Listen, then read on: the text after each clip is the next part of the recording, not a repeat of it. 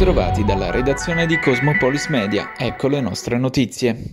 Rallenta ancora l'aumento dei nuovi contagi da coronavirus in Italia. Alcune regioni vedono una riduzione dei casi e l'incremento solo del 9,9% lascia pensare a un plateau, cioè alla fase subito precedente al calo. Se così fosse l'Italia avrebbe già passato il picco che risale a martedì scorso. Ieri negli ospedali erano ricoverate tra letti ordinari e intensive 20.410 persone, cioè 3.168 in più di domenica 9 gennaio. Si tratta di di un aumento del 18,3%, un dato inferiore rispetto a quello della settimana precedente che era del 31,8%. In terapia ci sono invece 1691 persone contro le 1595 della settimana precedente. In questo caso l'aumento è ancora più contenuto, Ciò conferma come i casi gravi rispetto ai contagiati non siano tanti, soprattutto grazie al vaccino. Ieri il numero dei decessi è salito a 141.104. In una settimana hanno quindi perso la vita per il Covid 2066 persone, la media è di oltre 295 e l'assoluto è molto superiore rispetto alla settimana precedente, quando hanno perso la vita in 1392.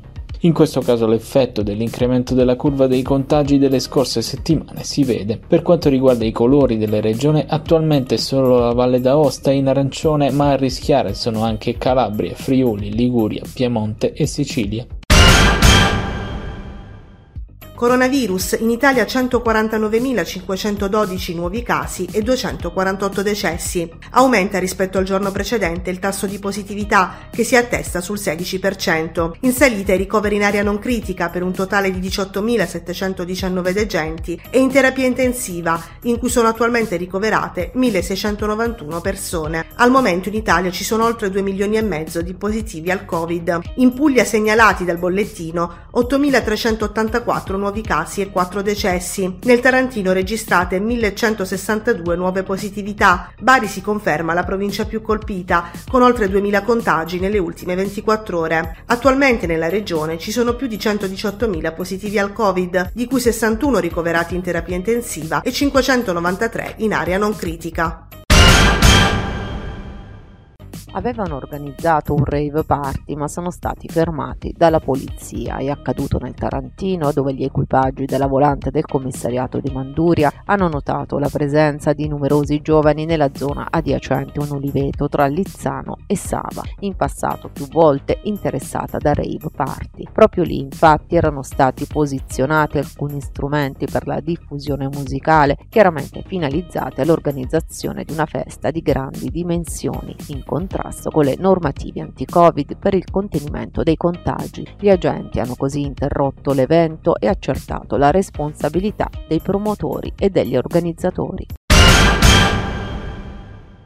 Sarà a Taranto giovedì prossimo, 20 gennaio, Giovanni Malagò. Per l'occasione il numero uno del CONI farà il punto sull'impiantistica sportiva tarantina in vista dei Giochi del Mediterraneo. Ad accompagnarlo il direttore dell'agenzia regionale Asset, l'ingegnere Elio Sannicandro, prevista anche la presenza del governatore di Puglia, Michele Emiliano.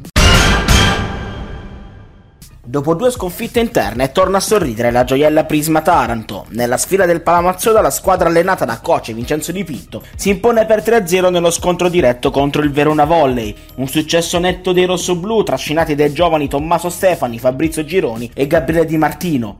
25-23, 25-23 e 25-14 i parziali del successo degli Ionici. Taranto supera Verona in classifica, inizia il Tour de Force con tre punti fondamentali che valgono il balzo al nono posto. Domenica prossima, altro scontro diretto per la salvezza sul campo della Top Volley Cisterna. Il Cusionico concede il bis, seconda vittoria dell'anno per i rossoblù che iniziano la grande il 2022 e finiscono in crescendo il girone d'andata. Nel giro di boa della quindicesima giornata del campionato di Serie B girone D, Taranto si impone con autorevolezza sul parquet della pallacanestro Viola Reggio Calabria, vincendo per 86-63, una partita dominata soprattutto dopo l'intervallo lungo. Top scorer Conti, autore di 21 punti, segue Ponziani a 17, Domenica prossima altra trasferta stavolta dall'altro lato dello stretto di Messina. Il Cusionico sarà infatti ospite della Virtus Club Ragusa. Questa era l'ultima notizia dalla redazione di Cosmopolis Media è tutto, al prossimo notiziario.